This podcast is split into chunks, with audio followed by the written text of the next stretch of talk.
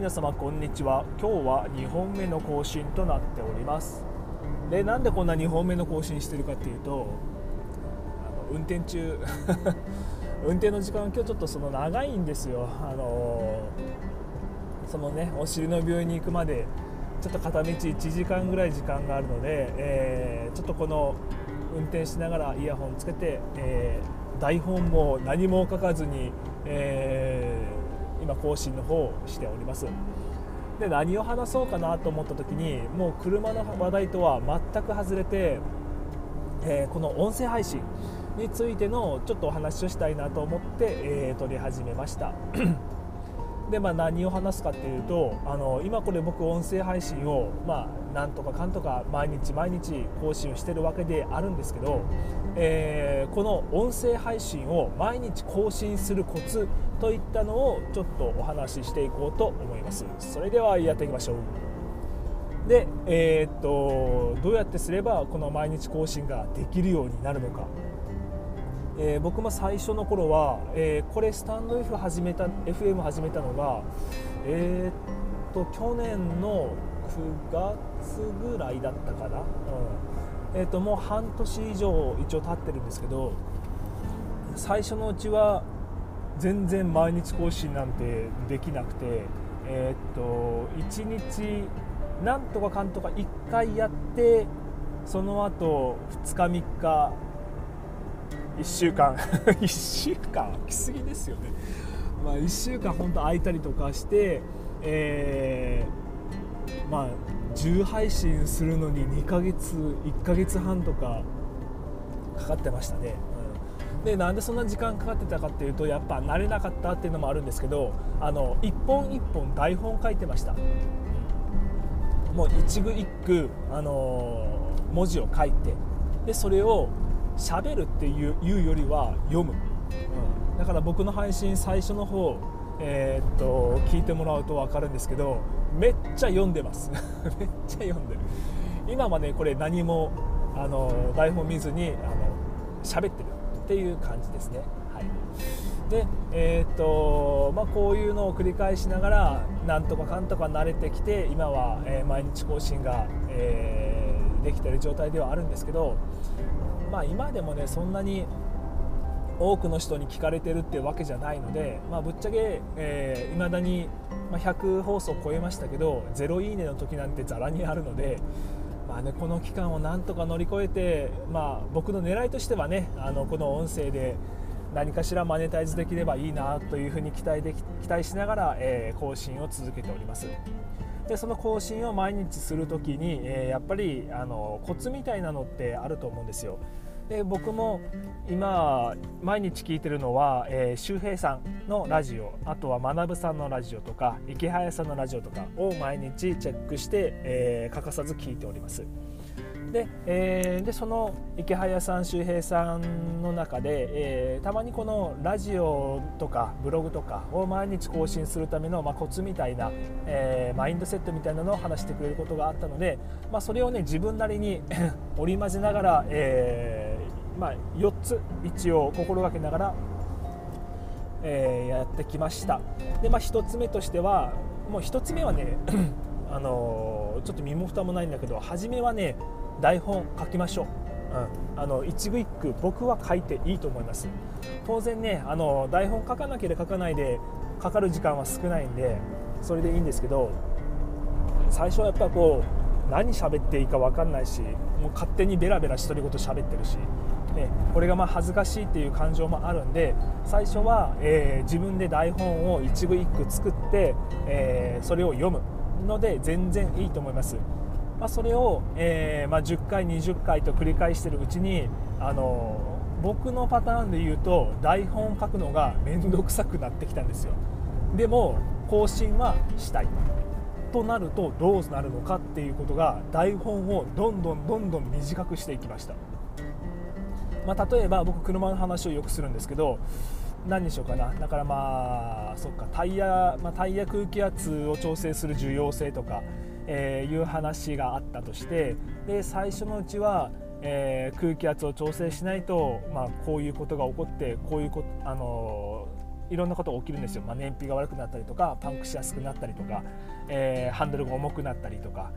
そういったことが起こってくるんで、そういったことを一行一行一句一句書いてたんですけど、それがやっぱもうめんどくさくどんどんなってくるんで、箇条書き、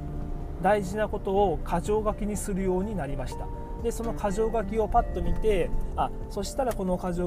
葉を読んだら、例えばハンドルが重くなる、タイヤ空気圧が低くなるとハンドルが重くなる。じゃあなんでタイヤの空気圧が抜けてるとハンドル重くなるのっていうことを、解説。もうそれは自分の、知識のベースがあるので、そういったことができていました。だからやっぱこう喋る内容としては自分の知識のベースがある程度ある内容の方が最初はいいと思います。で、あと大事なことは、1回やる、とりあえず1回やるってことだと思います。もうひっつまってもいいし、噛んでもいいし、最初はね、噛んで噛んじゃったっていうのが、あともごもごしちゃったりとか、何話していいか分からなくて時間が空いちゃったりとか、それ 今でもあるんですけど、そこをね、最初はなんかめっちゃ恥ずかしいと思ってて、何回も撮り直ししてたんですよね。そうするとそのうちに撮り直しするのももうめんどくさくなって、やめてた時期っていうか、そういうのがあるから2日3日空いたりとか、この前撮ったけどもあれ噛んでるからなんかかっこ悪いからもう一回消しちゃったみたいな感じで、でもまた撮り直すのはめんどくさいっていう感じで時間が1週間とか空いたりも全然普通にありました。だけどもうそれ全然噛んでていいです。噛んでていいし、もごもごしちゃっていいし、こういうふうに今って言いながら、そのって言いながら次話す文章を考えてる。これもあっていいです。こういうのが逆にないと、なんかこう聞いてる人もただ朗読されてるだけよりは、なんかこう人間味があって面白いのかなっていうふうには個人的には思っています。で、あとこれ周平さんの、ラジオで出てたのを、取り入れてからなんですけど、更新した日、ラジオ更新1本、ツイッター1本で全然いいんですけど、それをやった日は、iPhone のカレンダーに僕入れてました。ラジオ更新1、ツイッター更新1とかで、それがね、iPhone だとスケジュールが1個入ると、なんか赤丸が確かつくんですよね。で、赤丸がこうずらっとこう1ヶ月1週間2週間1ヶ月っていう風に赤丸がずらっと並ぶのがなんか気持ちよくて、多分これ女性の方は向いてないと思います。男性独自のコレクション癖っていうんですかね。例えばミニカーとか1個集め出すとなんか全種類揃いたくなるとか、あとはジュースのキャップとかについてるおまけが全種類揃えたくなるとか、あれ女性にはあんまりないですよね。だからなんか男性はこの感覚わかるんじゃないかなと思うんですけど、iPhone にやっぱりその自分がいろんな音声更新とか、Twitter の更新とかをやった日を、カレンダーにつけておくというのはかなり有効な手段でした。で、あともう一つ、これがね一番僕がね、これは誰にも教えられてないと自分では思ってるんですけど、同じくその記録をつけていくっていう意味合いでこれがすごく重要です。ラジオの一番初めに日付言うんですよ。今日は5月14日なんですけど、前はね、初めの更新の頃は、そんな日付とか入れてませんでした。日付ずれる、更新した日と、実際に公開する日の日付がずれるとなんかかっこ悪いかなと思って入れてなかったんですけど、一回ちょっと世間話を冒頭に入れてみようと思って、その日付の方を話してみました。で、一回日付を入れると一回日付を喋って入れちゃうとなんかね、不思議とね、次の日もやりたくなるんですよ。だからね、この次の日、昨日は13だったから今日は14日の分なんか入れなきゃっていう気持ちがすごい湧いてきて、それからかな、毎日更新でき始めたの。ラジオの冒頭で今日は5月14日、金曜日です。で、まあ、そこで言うことなくなるんで、天気の話したりとか、ちょっと家の子供の話したりとか、自分のね、今日はちょっと病院に、お尻の病院にちょっと向かってるんですよとか、世間話を頭にちょっと入れることによって、なんかこう話の流れ、潤滑剤っていうか、そういうのがなんかできるようになって、それから毎日更新ができるようになりました、ね、結構それで毎日更新できるようになったんで、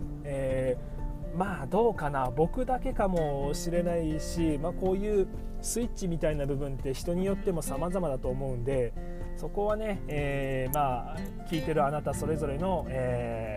一番しっくりくる部分があると思うんですけど、まあ、この音声配信とかを、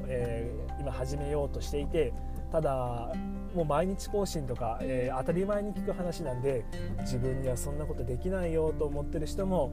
とりあえず一回やってみて、もう間は空いちゃっていいです。最初のうちは10放送20放送の間ぐらいは、まあ、3日ごとの更新とか、まあ、更新と更新の間が1週間空いちゃうとかあっても、最初は全然いいと思うんですよ。でもまず1回やってみる。で、そういうやった日付の記録を入れたりとか、音声の最初に世間話入れたりとか、日付入れたりとか、していくと、自然となんかルーティン化してくるんですよね。結構僕今これルーティン化してます、で、最初は台本書かなきゃいけなかったから、やっぱりかかる時間、そもそものゼロから音声を取り終えるまでの時間が長かったんですけど、今は結構台本なしで喋ることが、調子が良ければできます、調子が良ければ台本なしで喋ることもできるので、皆さん良ければぜひ試してみてください。それじゃあ皆さんまたお会いしましょう。バイバイ。